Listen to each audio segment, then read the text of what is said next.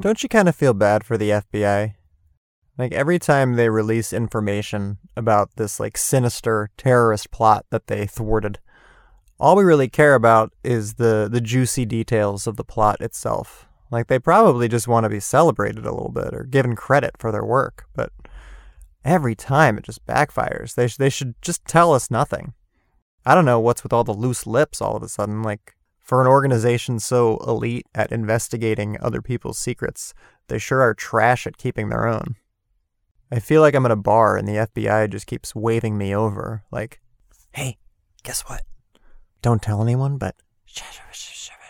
Oh my god, they were gonna kidnap the governor? Shut up, keep your voice down. What did the suspects look like? Was it eight white guys? That's not the point. It's fine, it's fine. We caught them. I just thought you might wanna say thank you.